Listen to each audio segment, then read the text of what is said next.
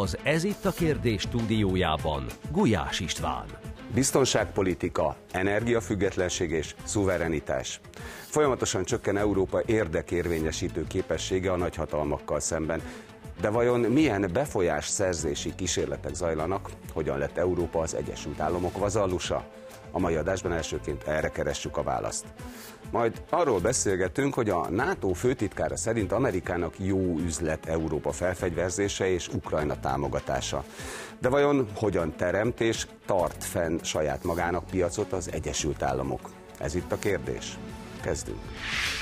Érkezik hozzánk Gíró Szász András, aki szerint az az amerikai befolyás, ami az európai önálló döntést a 21. századra ellehetetlenítette, a demokrácia legnagyobb ellensége. Közös európai védelem és biztonság politikára lenne szükség, és az nem a NATO. Ezt már Siffer András mondja. A stúdióba várjuk Tóth Mátét, aki azt gondolja, hogy Európa eladta a védelmi pozícióját. És itt lesz velünk Hegyi Gyula, aki úgy véli, hogy az Európai Unió a NATO kifizető helyévé vált.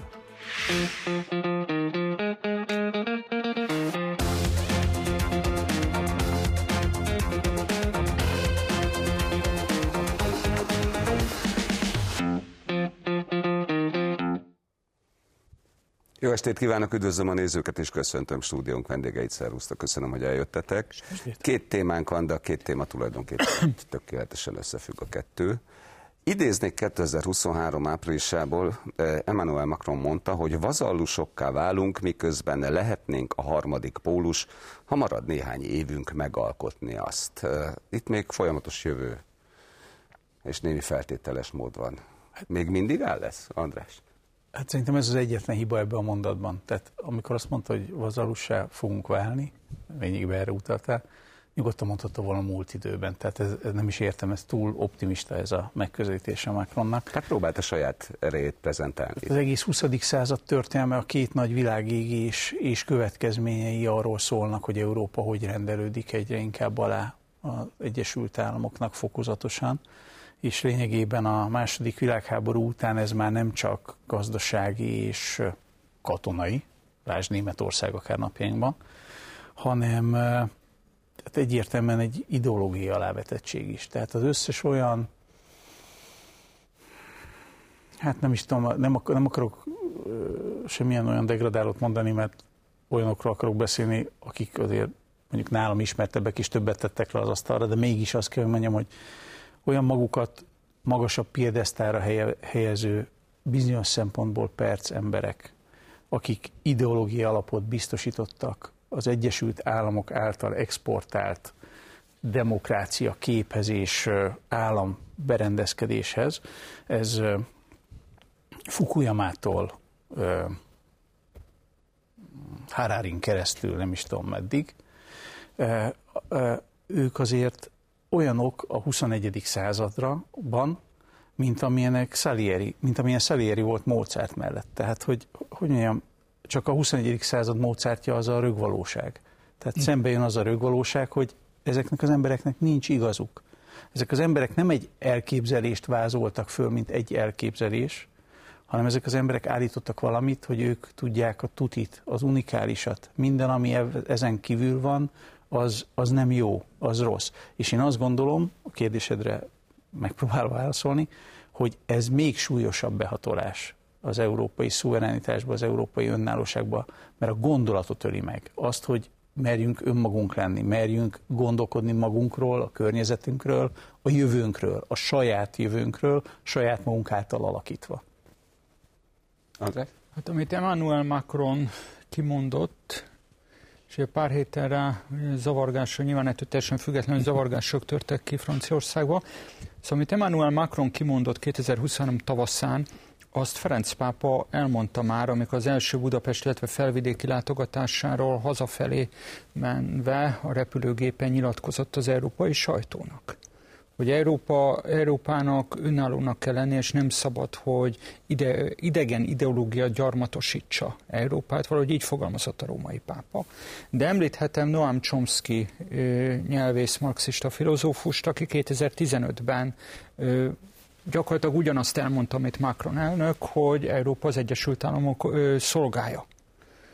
És hát pont pár hónapja volt, hogy végre a magyar miniszterelnök is nevén nevezte a történetet, ugye, hogy Hát 1945-ben nem csak Európa egyik felét szállták meg, hanem a másik felét is, csak az egyik feléről ből ugye az oroszok eltakarodtak, legalábbis ugye itt a volt csatlós államokból, Magyarországról is 91 nyarán, miközben az Egyesült Államok soft eszközökkel, de ö, gyakorlatilag behálózta és azó, azóta is fogjul, ta, fogjul tartja Európát.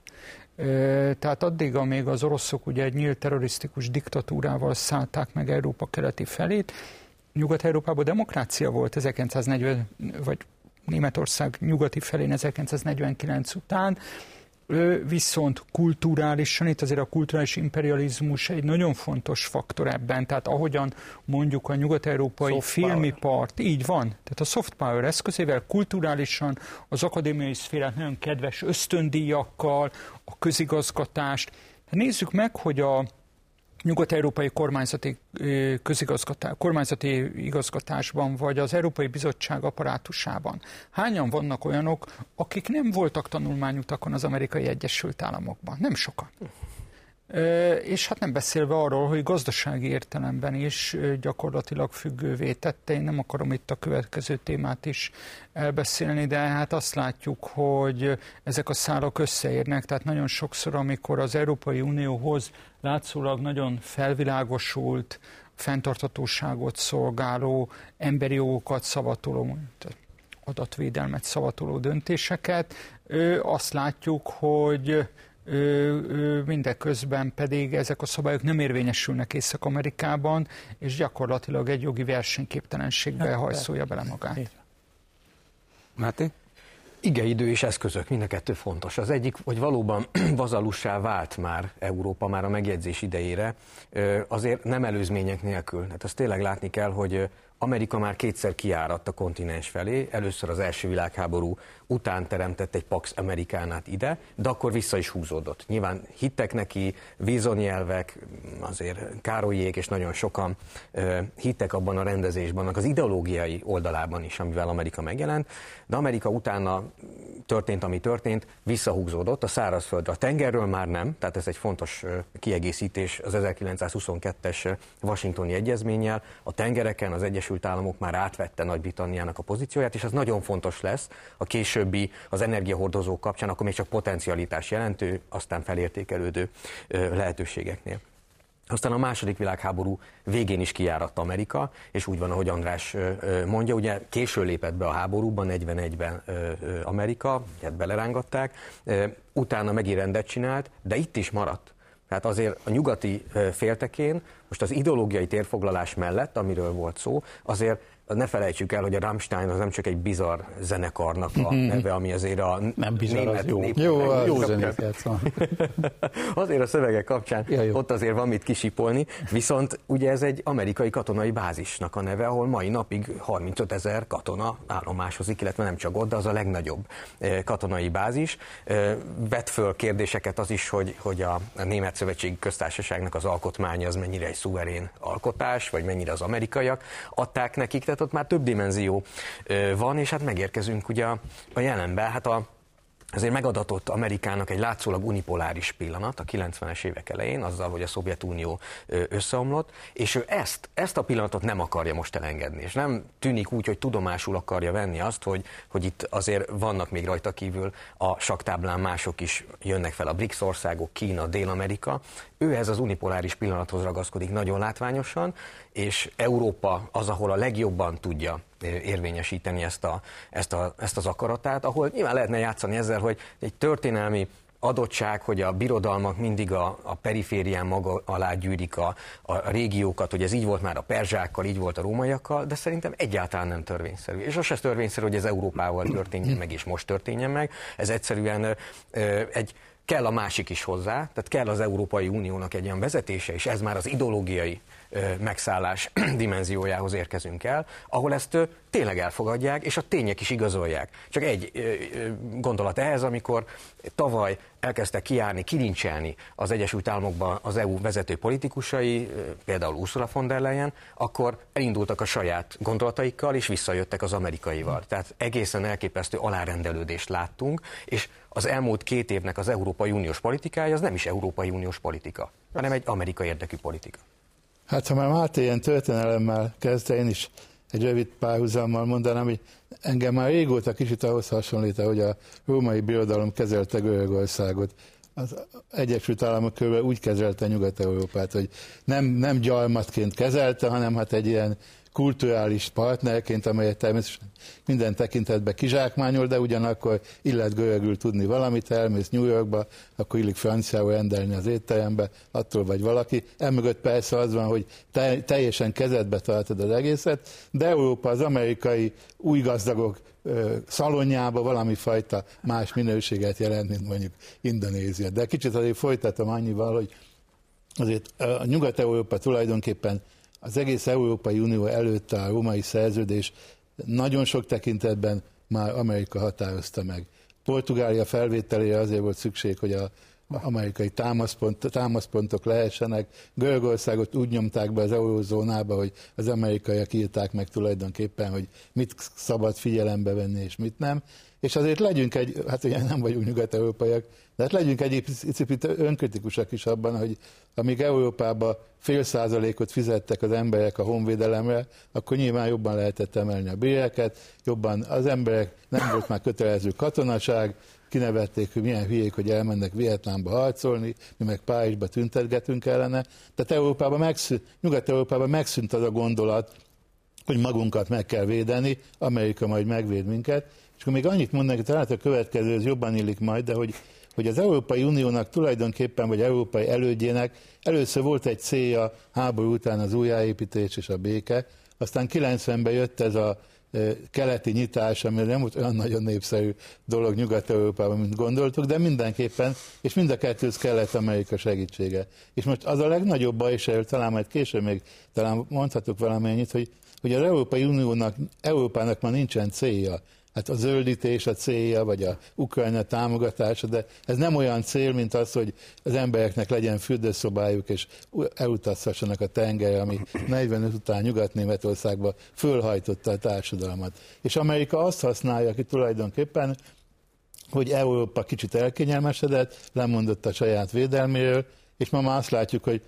jólét sincsen, meg védelem sincsen. Európa egy posztmodern gyarmat lett? Hát az Vagy mennyire, az Európai Unió? ez szerintem a, a Gyula jó helyen kapizsgált, amikor a római példát hozott, mert miközben mondtad, nekem az jutott eszembe, ami teljesen megfelel a mai európai valóságra, akár európai-amerikai valóságra, de a bevándorlás kapcsán még Törökországot is említhetném, és majd megértitek, mire gondolok, hogy Écius mondta azt Attilának, hogy a római birodalom úgy néz ki, hogy Róma a fej, és a karokat máshonnan szedi a barbár törzsek, és azzal védi meg a fejet. És Attila mondta neki, hogy az óriási hiba, hogyha nem abból a testből van a kar, mert akkor a fej ellen fog fordulni. Igen. Ugye gondoljatok, Törökország gott pénzelt az Unió, korábban Líbiát az olaszokon keresztül, hogy ne jöjjenek a, a bevándorlók, vagy amiről beszélgetünk, az Egyesült Államok gazdasági, katonai és hát intellektuálisnak kevés mondanám, de, de kulturális fölénye Európában. Ez, ez 2000 év óta visszaköszön ez a, ez a metódus. De ha már rómaiak, ugye azért azt se felejtsük el, és ez, ez ugyanez a gondolat, hogy, hogy Állítólag Pompeius mondta még a Marius párti Messina megtisztításakor, amikor Messina hivatkozott a régi kiváltságaira. Ennyit mondott, hogy abba hagynátok a törvényhelyek idézgetését, amikor nekünk kard van az oldalunkon. Ugye kicsit ilyen az Egyesült Államoknak is a pozíciója, tehát azzal, hogy Európa eladta a védelmi pozícióját, és leépítette, és megszoktuk, hogy nekünk ezzel nem kell foglalkozni, nyilván ez nem ment volna ideológia nélkül. Tehát, hogyha nem hittük volna el, hogy, hogy ármainkban Amerika visszainteget, tehát hogyha ez, ez nem lett volna meg ez az érzés, akkor valószínűleg nem ment volna. Persze, hát az érzékenyítés a, a kulcsfegyver ma abszolút, abszolút. a soft power kezében, és egyébként csak az érdekes, hát nyilván a Gyulanak erről közvetlenül emlékei vannak, hogy az ezredforduló környékén mekkora sláger volt Brüsszelben a közös európai biztonság és védelempolitika. Igen. Olyannyira, hogy még nálunk is valamikor az uniós csatlakozás környékén volt is egy ezt szolgáló alkotmánymódosítás, tehát hogyha az uniónak, tehát nem csak NATO, ha uniós biztonságpolitikai döntés alapján kell csapatmozgásokat jóváhagyni, ne kelljen a parlament, hanem a kormány uh-huh. el tudjon járni. Tehát ennyire komoly volt a szándék, hogy legyen közös biztonságpolitika, és aztán ez hogy-hogy nem, de lekerült napirendről. Hát volt egy Nyugat-Európai Unió, bármilyen furcsa. Hogyne, hogyne, Én még hogyne. tagja voltam a parlamenti, ugyanolyan parlamenti ülése volt, mint az Európa Tanácsnak, vagy a Európai Uniónak, és a, a Párizsba ülésezett egyébként, meg az, hogy Párizsba volt, és nem Brüsszelbe egy ellenpontot jelentett, és aztán úgy szüntették meg, mint, mint a kommunista pártot Ukrajnába körülbelül, hogy egyik nap volt, másik nap nem volt Nyugat-Európai Unió. Pedig azért volt nagyon hasznos, mert olyan tagállamok is voltak benne, akik nem voltak a NATO tagjai. Ausztria például az akkori, akkori Svédország. És azért még egyet talán eddig nem mondtak az újak, kiválóak, hogy Hát is az angol nyelvnek nagyon nagy hatása van Amerika uralmában. Tehát nyilvánvaló, amikor egy francia és német egymással angolul beszél, amikor a diplomácia nyelvéből, hát ezt tapasztaltam tényleg, az Európai Parlamentben minden dokumentum kizárólag angolul készül, és a felzetre van a cím franciául odaírva, hogy hát itt franciául is van angolul is, de még 80 oldal angol, és vagy például úgy volt az Európai Bizottságnak, az Andor Lászlót biztos helyettesítettem, hogyha franciául beszéltél, akkor fordítottak angolra, angol beszéltél, nem fordítottak franciául, mert nem feltételezték, hogy van olyan francia, aki nem tud angolul. Ez is hat az, ez, ez is hat az amerikai uralomba, a language power, ha szabad uh-huh. így mondani. Hát ez annyira biztos, hogy igaz, hogy megint, mennyire együtt jár a politika és a gazdaság, hogy amikor kezdtem dolgozni 2006-ban még az összes nagy, az energetikát, akkor még uraló külföldi cégek, ugye Magyarországon jól sikerült a privatizáció, külföldi állami cégek szerezték meg az infrastruktúrát, akkor a németekkel a felső vezetéssel németül kellett, a franciákkal franciául Igen. beszélni. Ez teljesen megváltozott, és az, ahogy a politikában az angolnak, az angol nyelvnek dominanciája lett, úgy az üzleti életben is. Tehát az a, a ami, amiképp a mennyben, azonképpen a földön is. Tehát valahogy ezek a dolgok így látványosan e, igazodtak is, és hát e, ugye az a fele is nyilvánvaló módon igaz a folyamatnak ugye a Nyugat-Európai Uniótól megérkezve az Európai Unióig, hogy időben is milyen látványos ez az identitás vesztése Európának abban a folyamatban, hogy vazalussá vált, mert hogy, hogy ugye tavalyi évben történt az meg először, hogy a, a versenyjogi főigazgatóság élére egy amerikai hölgyet akartak kinevezni, aki ráadásul az ottani Big Pharmának a lobbistája. Hát a, a, csak annyit a versenyjogi főigazgatóságról, hogy aki praktizáló jogász azt tudja, hogy ez élet-halál ura. Hát ők döntenek a tiltott állami támogatási ügyekbe, Magyarországtól ők vették el a, a, a hét nagy erőműnek a, a hosszú távú villanyvásárlási szerződését, amivel feje tetejére állt 2008-ban teljes magyar villamosenergia ellátási rendszer, hogy, hogy tényleg a, ugye ők, ők döntenek a nagy verseny versenyjogi ügyekben, ennek az élére egy amerikai hölgyet már az ötlet maga kinevezni, az a teljes identitás feladat. Hát az megelőző 25 évben Európa számára versenyjogi szempontból a legnagyobb ellenfél az Amerika volt, illetve az amerikai gyökerű cégek. Tehát ez a teljes kapituláció, és persze hát a nyelvkultúra, ezt legkésőbb Wittgenstein óta tudjuk, tehát nyilván ez is egy húzás, amit ö, ö, ö, Gyula említ, hogy totálissá tenni a birodalom nyelvét, de hát azt is mondom, meg, érdemes megnézni, és ez egyben válasz ugye arra is, hogy miért pörgött föl annyira ez az Európai Egyesült Államok koncepciója, hogy ugye mai hír, hogy már egy Magyarországon megválasztott EP képviselő is követeli az egyhangúság eltörlését az Európai Parlamentbe. Ez most már nem, a, nem az alapító atyákról szól, nem, még csak nem is arról a maga Európa, kétsebességű első Európa koncepcióról, amit Merkel meg a franciák igen szerencsétlenül és ránk nézve pusztítóan megpendítettek tíz évvel ezelőtt. Ez arról szól, hogy egy egyközpontú, agyon bürokratizált a választóktól tökéletesen elidegenített struktúra által irányított Európai Unió sokkal jobban kézben tartható a birodalom által, mint hogyha itt 27 fővárossal kéne alkudozni. Ez azért is súlyos, amit mondasz, mert ha belegondolsz, ugye azt mondod, hogy Magyarországon megválasztott EP képviselő is kéri ezt. Én el tudom képzelni, hogy egy francia vagy egy német adott esetben kéri de elképzelhetetlen, hogy egy kis országból származó képviselő, teljesen mindegy, milyen a politikai hozás, hogyha ha pályán lát előre, a árnyékánál messzebbre, akkor tudja azt, hogy a, az országának a mozgásterét szűkíti ebben. Nem egy politikai pártnak, nem egy rezsimnek, nem egy minisztere, az országának hosszú távon, amennyiben ez megvalósul. De ugyanakkor ne legyünk igazságtalanok, mert bár amiről mi most beszélünk, az egyrésztről Amerika egy nagy hatalom térfoglalása Európában, de azért ehhez sok minden kell itt belül is. Tehát ez a 30-as években jelenik meg azt hiszem a, egy francia történésztől a, a írás tudók árulása dolgozat. Hasonlót élünk meg ebben kapcsolatban is. Tehát itt azért nagyon komoly szerepe van ennek, és azt kell, hogy mondjam, hogy talán egyetlen egy az elmúlt két évtizedben egyetlen egy kísérlet volt arra, felismerve szerintem ezt a problémát, hogy ez megváltozzon. Ez az Eurázsiai Gazdasági Közösség is felvetése, és abban a pillanatban, hogy a szó elhagyta az azt artikuláló szájat, abban a pillanatban megindult a gépezet az egész ellen. Ennek egyébként egyik végpontja a mai háború keletre. Ha nem engedem el Macront, idézek még tőle, mert a politikai létigasságok és léthazugságok sajátos keverékét adja. Azt mondja, paradoxon lenne, hogy éppen akkor, amikor egy valódi európai stratégia, stratégiai autonómia alapjait helyezzük el, itt a, szerintem a léthazugság, elkezdenénk az amerikai politikát követni pánikszerűen.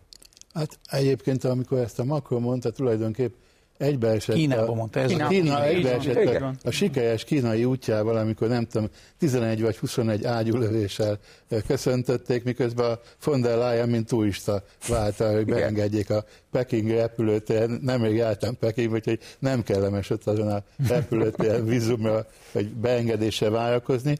És akkor a, a, szerintem a kínaiak egy kicsit kicsit meg, megbolondították a Macront, és úgy viselkedtek vele, mint egy igazi ország, igazi hatalom vezetője lenne, aki, aki, aki ebből a illúzióval jött haza, és aztán a tüntetések, amit mondott az András, meg az otthoni közege, meg hát az a bank, banki háttere honnan hát jön, az, ráébresztette arra, hogy ő nem egy szabadságharcos, hanem ennek a engedelmes kiszolgálója, és ez egy dögol ha már említettem Párizs, hát ugye a valaha fiatalabbak talán nem is nagyon tudják, hogy a NATO-nak Párizsban volt a széke, és a de Gaulle úgy kiszólta, hogy a Trocadéron le is bontotta az épületeit, tehát hogy nyoma sem maradjon.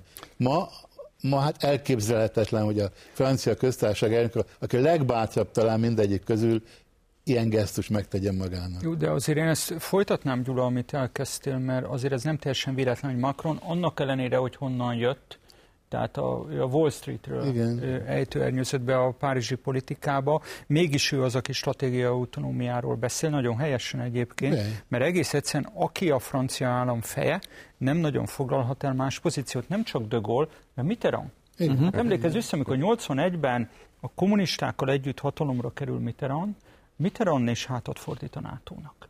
Igen. Tehát a franciáknál van egy nagyon erős szuverenista külpolitikai tradíció, ami független attól, hogy éppen milyen ideológiai irányzat jelmezébe kerül be valaki az Elizé palotába.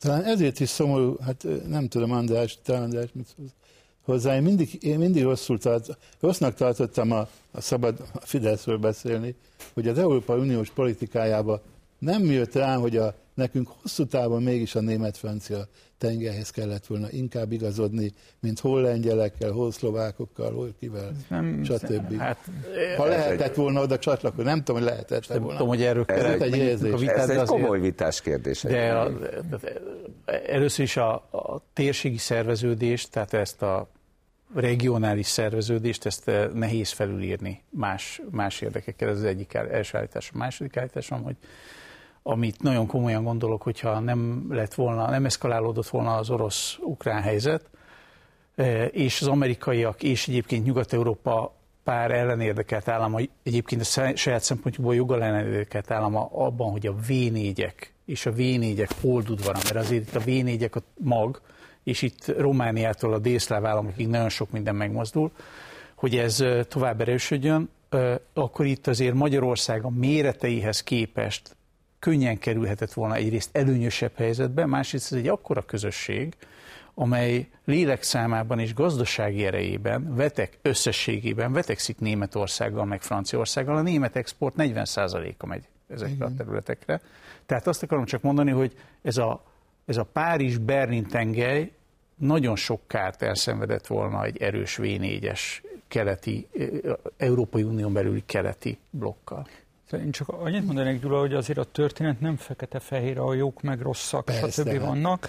Tehát független az Egyesült Államok térfoglalásától, ami 80 éve, vagy most már lassan több mint 80 éve zajlik, igen, 80 éve, igen, Európában, azért kitapintható, egyrészt tíz évvel ezelőtt még Berlin és Párizs geopolitikai mozgástere valamivel azért szélesebb volt, mint most, és az tetten érhető volt tíz évvel ezelőtt mindenképpen, hogy lásd a görög adósságválságot, hogy Amerikától függetlenül is Párizs és Berlin alapvetően abból él, hogy a perifériát kiszipolyozza. Önjogon is, a, mondjuk a Deutsche Bank a görögöket. Uh-huh és, és a kelet-európai beruházások azok elsősorban a német meg a francia befektetőket illetik, és így tovább.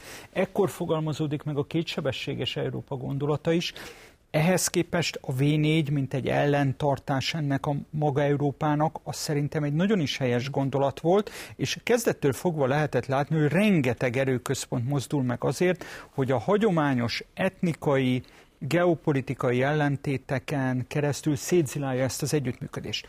Ahol szerintem a magyar kormány mulasztott tíz évvel ezelőtt, az nem önmagában a V4 együttműködésnek az erősítése, amit én már annak idején pont a görög adósságválság kapcsán parlamenti vitában is elmondtam, hogy elemi érdekünk lett volna azonnal nyitni a déleurópaiak felé is. Igen. Tehát, hogy a félperifériának kellett volna egy erős együttmozgás, mert most is azt látjuk, hogy ahogyan a magyar miniszterelnök szerintem elég szégyenletesen 15-ben gúnyosan kommunistázta a Cipraszékat, hm. semmiféle szolidaritást nem tanúsított a magyar kormány a görögökkel, most a portugálok próbálnak mondjuk egy uniós csúcson a jó diák jelmezébe feltűnni Budapesttel szemben. Miközben egymásra vagyunk utalva, tehát a félperiféria országai, Kelet és Dél-Európa egymásra van utalva, Korábban Párizs és Berlin próbáltak kijátszani ezeket az országokat, térségeket, most meg hát az amerikai érdeket. Akkor egy mondat, ha Működik az oszd és uralkodj. Hogy tárgyalagos legyek visszamenve a Fidesz előtti kormánya, tehát amikor tulajdonképpen az iraki háború idején a magyar kormánya, akkor még a SDS, MSZP kormány egyértelműen Amerika mellé állt, amikor Németország és Franciaország kimaradt a iraki háborúból, az is egy rossz lépés volt, tehát már akkor is világosá tettük, hogy mi Amerikába bízunk, és nem a franciákban, ami egy rossz lépés volt, volt. Első csatlósok voltunk igen, 2003 igen, igen. Na, szóval, hát, hogy amit mondok, az nem egy kormány, hanem egyszerűen a, a Párizsal szembe valahogy nyilván a Trianon árnya miatt is, valahol mindig volt egy ilyen tartózkodás velük szemben, pedig ők valóban egy függetlenebb hát elsősorban maguk miatt, a Globál miatt, de egy, egy függetlenebb Európát akartak, mint mondjuk e, a németek, vagy pláne lengyel barátaink. Pánikszerűen követ, akartak a múlt idők. Igen, nagyon, igeidők most nagyon fontos. Igen, és nem csak az igeidők, hanem szerintem elmúlt az idő, hogy azt számít, hogy ők mit akarnak. Abszolút. Ez a baj. Ez is a kulcs. Pánikszerűen követjük az amerikai politikát? Követi európai, az Európai Unió?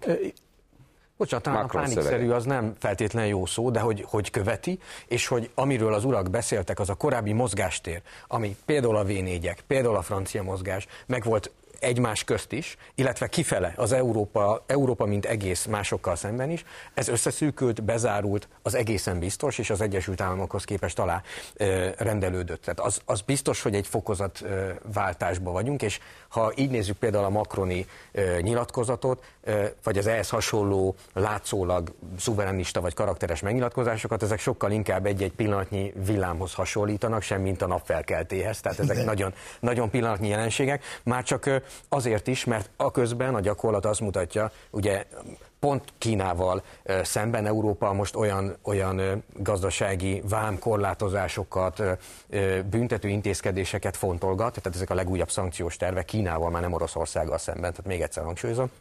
Ami egyértelműen Amerika érdekét szolgálja, tehát tökéletesen mutatja ezt az Amerikának való alárendeltséget, vagy ugye ott van Ukrajna kérdése, ahol, ahol a, az Európai Uniós álláspont az sokkal inkább tűnik megint csak az Egyesült Államok érdekének a szolgai megjelenítésével. És már is itt vagyunk a másik témánál, mert ugye Jens Stoltenberg, a NATO főtitkára némileg önleleplező módon azt mondta, hogy Amerikának kiváló üzlet Európa felfegyverzése és Ukrajna támogatása, de mi ebben a jó Európának? A, a, az átvezetésedre is válasz ez lényegében, de az előző gondolatot folytatnám. Tehát azért mondjuk ki, tehát az az amerikai befolyás, ami lényegében az európai önálló döntést a 21. századra ellehetetlenítette, az lényegében azt kell mondjam, hogy az én felfogásomban a demokrácia a legnagyobb ellensége. Így van. Mert, a, mert a, az egyén, a választópolgár, hogyha valami mással értene egyet, mint a fősodor, akkor vagy azzal azonosul, hogy a fősodor által szélsőséges kategóriába nem is érdemes vele foglalkozni, idióták, akik mondják. Uh-huh. A, a, tehát magyarul dehonestáló kontextusba hozza a saját gondolatát, vagy pedig egyszerűen lebeszéli magát arról, hogy másképp gondolkodjon. És mi ez, hanem a demokrácia vége? Abszolút. Mi ez, Jó, hanem az, hogy... demokrácia szisztematikus lebontása Európában szerintem az amerikaiak részéről elkezdődött a Blackberry botránynál, és aztán a, erre egy ki... Igen, de, de, de ugye felvetetted a átvezetésedbe, és a, a NATO főtitkár mondatai is erről szólnak. Mert miről szólnak? Arról szólnak, hogy egy európai állampolgár bármelyik országban megvezetve van akkor, Persze. amikor akár eszmei, akár lelki, akár erkölcsi vonatkozásban lerakja a voksát valami mellett, mert megvezették. Nem az mert elmondja, elmondja a NATO főtitkár, hanem a hogy profit. azért kérem a támogatásotokat, mert igazából ez jó üzlet. Erről szól. Amerikán. Amerikán. Hát így van. Tehát erre ez, ez a Stoltenberg szöveg, ez egyszerűen vérfagyasztó. Ez azt üzeni, hogy itt nem az ukrán életek számítanak, hanem az amerikai hadipari komplexumok profitja. Hát igen, de behelyettesíthetünk bármit Persze, a jövőben. Meg az ez mindenkinek tanulság. De egyébként még csak annyi, szintén átvezetés, tehát hogyha valaki arra kíváncsi, hogy az Európai Uniónak mennyire van önmozgás, akkor két dolgot nézzen meg. Mi történt a Nordic Stream-mel, és hogy áll a nyomozás, és aki akkor megköszönte egy Twitter üzenetben az amerikaiaknak, mert szerinte az amerikaiaknak ezen közük volt, az nézze meg, hogy az úriember ma milyen hivatali pozíciót tölt be. Ő Lengyelország külügyminiszter. Na most annyit, hogy a Stoltenberg szöveg, amivel ugye az amerikai republikánusokat kívánta persze felrázni, nyilván a korrektség kedvére ilyenkor a kontextust is rögzítsük, de ez nem változtat a dolog lényeg. Mondandó. Stoltenberg szövege, hogy ugye Magyarországon érthetőbb legyen a dolog, az tényleg egy ilyen összödi beszéd ö, ö, ö, szintű leleplezése egy több éves hazugságnak. Nem az ukrán életek számítanak, nem az emberi jogok és nem a jogállam számít. Arról van szó, hogy a NATO egy jó üzlet az Egyesült Államoknak, hogy két év alatt 120 milliárd dollárban rendeltek az úgynevezett szövetségesek az amerikai védelmiipari cégektől megrendeléseket, és hogyha az Európai Unió tagállami, az NATO szövetségesek eladják a fegy, odaadják a fegyvereiket Ukrajnának, akkor majd Amerikától fognak rendelni. Ezt mondja, hogy ez egy jó üzlet, és az Egyesült Államok érdekét szolgálja ez a háború abban a tekintetben is, hogy az olajárak emelkedéséből amerikai cégek profitáltak a legjobban. Tehát azt mondja, hogy a védelmi, a NATO egy olyan védelmi ipari piacot teremt, amitől ö, amerikai munkahelyek függenek. Ez egy tiszta beszéd. De akkor hagyjuk a szirupos, mézesmázas, kéksárgás, profilképes propagandát, és akkor, akkor legyen világos, hogy miről szól ez a játék. És vizsgáljuk meg mondjuk a hidegháború vége óta az összes amerikai konfliktust hát ebből hogyne, a szempontból. Hogyne? Azt hiszem egyébként, hogy talán egyszer le is írtam, hogy az Európai Unió bizonyos értelemben egyre inkább a NATO kifizető helyévé is vált. Tehát olyan értelemben, Persze. hogy Amerika nem fizet azért, mert támaszpontokat tart fönn, hanem biztatja az Európai Uniót. Az első már említettem, Portugália volt tulajdonképp, ahol kipróbálták ezt a gyakorlatot, és azóta is az az ország, amelyik jól teljesít Washington szemében, az uniós támogatásokat kap Brüsszelből, aki meg nem teljesít, akkor meg, megvonják jogosan, jogta, most ebbe a témába nem menjünk bele.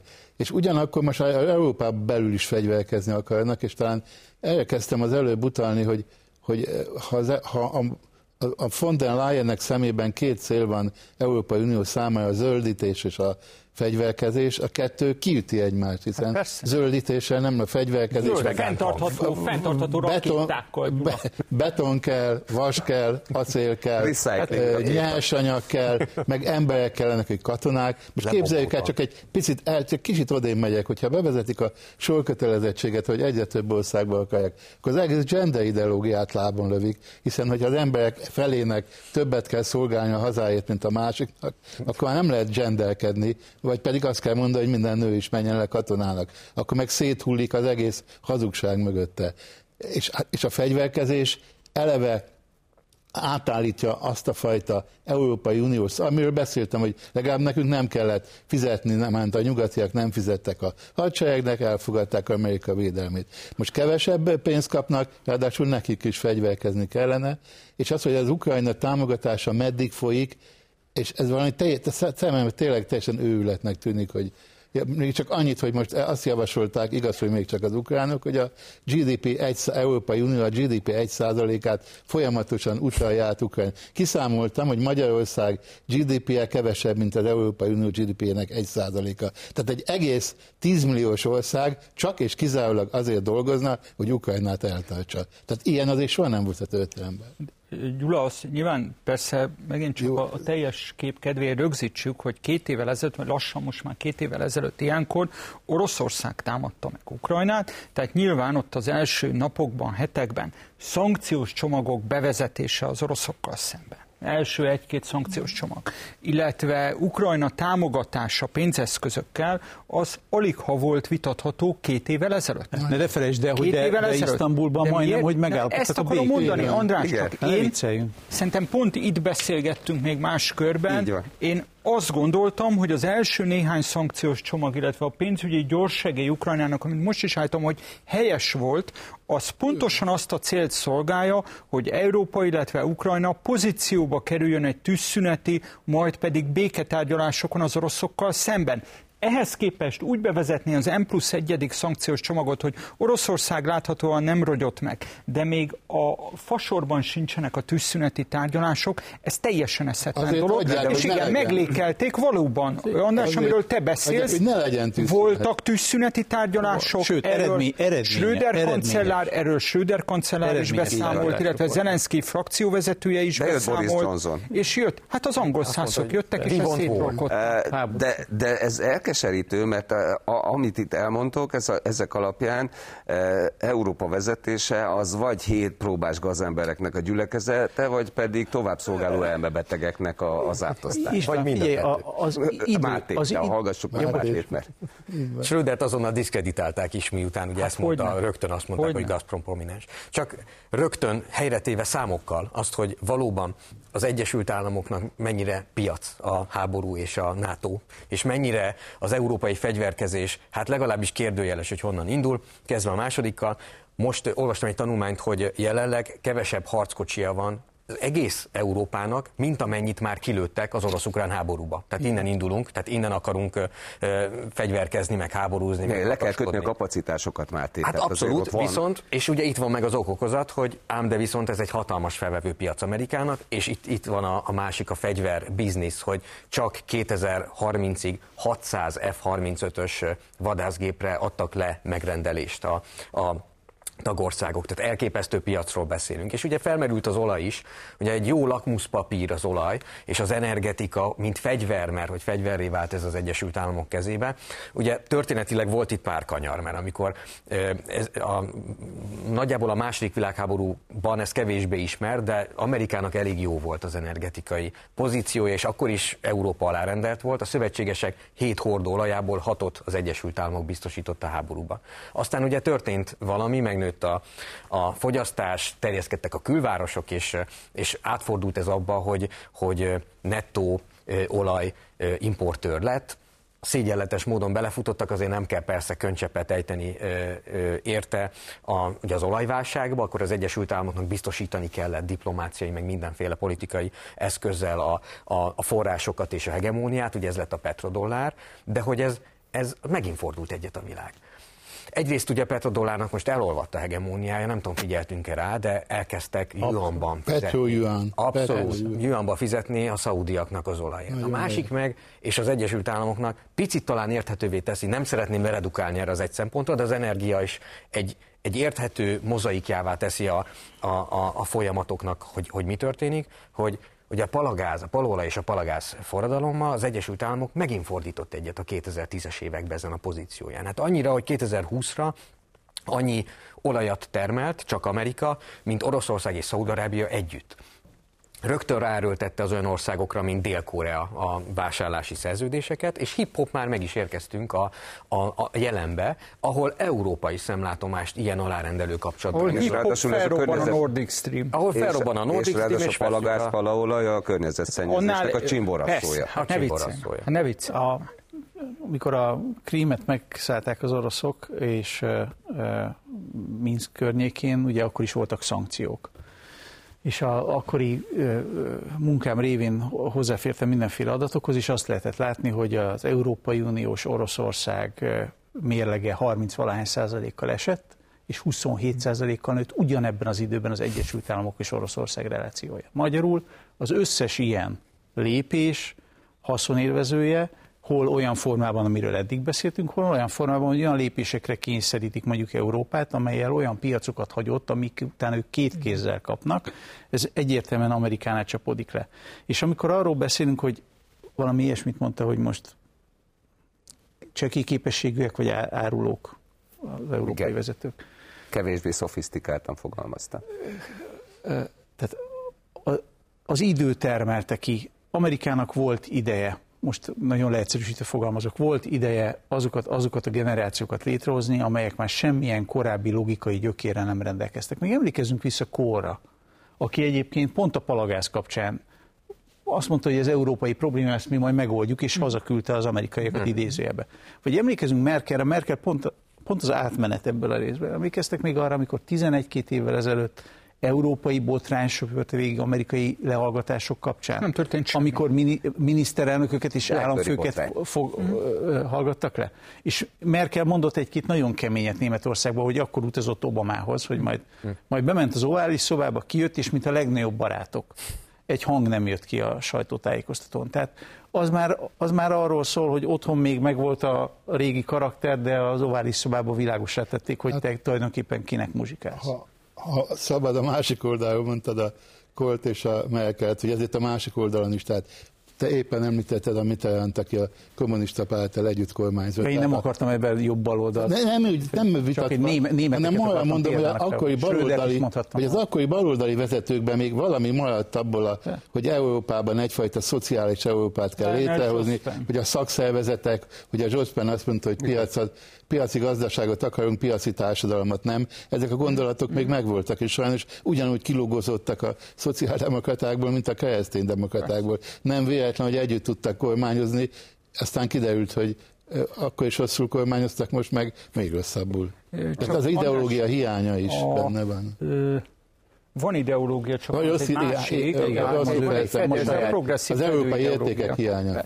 De csak hogy az előző témára is visszautaljak, és egy kicsit a te területedre, vagy ahonnan jössz, szóval, hogy azért a soft powernek van egy olyan iránya is, hogy az európai társadalomtudományok, szociológia, politika tudomány nem pár éve, évtizedek óta gyakorlatilag ö, ö, kizárólag Amerikát, az akadé, amerikai egyetemeket, az amerikai akadémiai szektor tekinti referenciapontnak? A, a mondanom, ebben kezdtem egyébként tehát, a csak hogyan, tehát, tehát akkor, akkor ebből vezessük tovább, hogy Klaus hogyan Schwab. értelmezzük a körülöttünk lévő valóságot, akár itt Magyarországon, de bárhol Európában, hogyha azok, akik a hivatásos valóság magyarázók, most ezt nem gúnyból mondom, Ö. hanem leíró összefoglaló névként, azok minden idegszálukkal arra figyelnek, hogy a tengeren túlon milyen elismerést kapnak, hányszor hivatkozzák meg őket a tengeren túlon. Nem tök mindegy itt Európában, ezek szerint mégsem.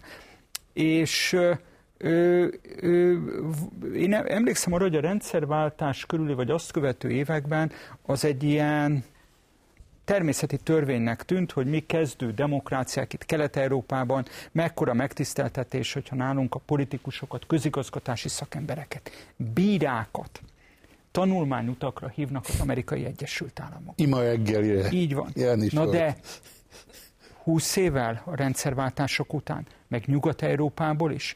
Ez nem furcsa. Amerikai, amerikai adminisztrációból hányszor jöttek tanulmányutakra Európába? Olyannyira igazad van, hogy ezt a nyugat-európai elitet, politikai elitet nyugodtan hívhatjuk egy amerikai alumninak.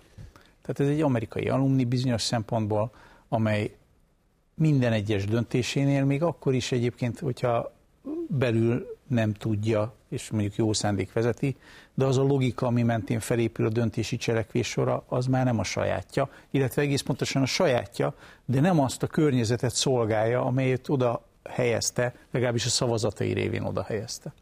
Megkavarja ezt a egyébként eléggé fortyogó vizet Trump esetleges elnökség? Én gondolom, épp azt akartam mondani, hogy bizonyos értelemben a Trumptól való félelem az, amely Európa vezetőit normálisak vagy nem normálisak, megré, annyian megrémültek a Trumptól szerintem indokolatlan egyébként. A Trump nem fogja megszüntetni a nato egész biztos vagyok benne, és ugyanazok a gazdasági eh, hát szabályokat... tolja teljes erőből. Ugyanazokat a gazdasági érdekeket szolgálja, ő is Amerikát szolgálja természetesen. Legfeljebb nem lesz neki annyira fontos, hogy még 32 háborúba beleharcolja. Hát így igen, de, hát, de, ha, de arról beszéltünk ugye, hogy az, az egy lényeges persze, üzletileg hát, számukra. Hát, Tehát a Trump előtt talán, talán te mondtad valamelyik, talán Carter volt Carter az utolsó, volt az utolsó aki, aki nem, nem, háborús, nem, igen, nem háborút. Igen. Hogyha abból a szempontból nézzük, ahogy Stoltenberg beszélt, hát akkor... akkor az amerikai gazdaság, az amerikai ö, ö, fegyveripar, a republikánusoknak egy része szempontjából ez egy kifejezetten mínusz.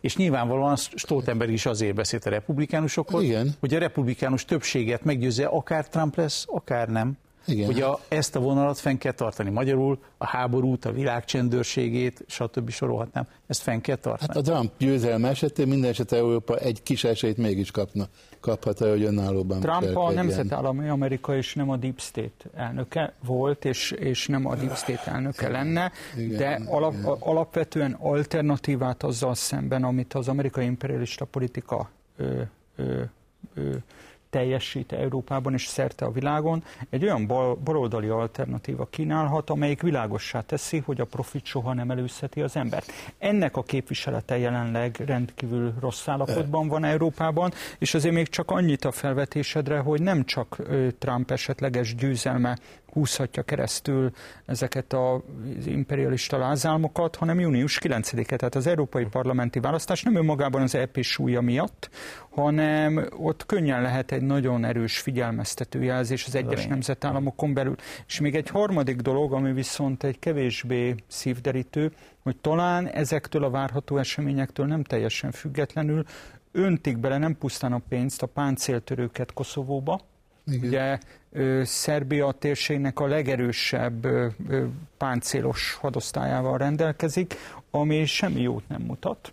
Felkészül a Balkán? Én nem tartom teljesen kizártnak, hogy erős érdekek mozdulnak meg azért, hogy lángra lobbantsák azt a puskaporos hordót, ami már párszor lángba borult. Hát a, a, a Republika Szerbszka ottani szerb, Bosznián belüli szerb köztársaság vezetőjét most perbe fogták, mert nem engedelmeskedik a Gauleiter ennek a kinevezett német vezetőnek, akinek a kinevezése jogtalan, mert a biztonsági tanács nem hagyta jóvá. Tehát egyszerűen Amerika kinevezte, holott az alapszabályok szerint a biztonsági tanácsnak kellett volna, és mondta, hogy nem csak Szerbiában, hanem Boszniában is megpróbálnak egy újabb konfliktust e, teremteni háborús feszültséget. Felkészül a Balkán, de ne feledkezzünk el Tajvanról se. Nagyon érdekes módon az Egyesült hát, Államok elképesztő logisztikai ö, akciókat folytat most Ausztráliában, tehát katonai készleteket halmoznak fel, ami ha más nem, legalábbis rossz jel, ugye a rómaiak a madarak rög, röptéből jósoltak az augurok, meg a belegből a haruspexek.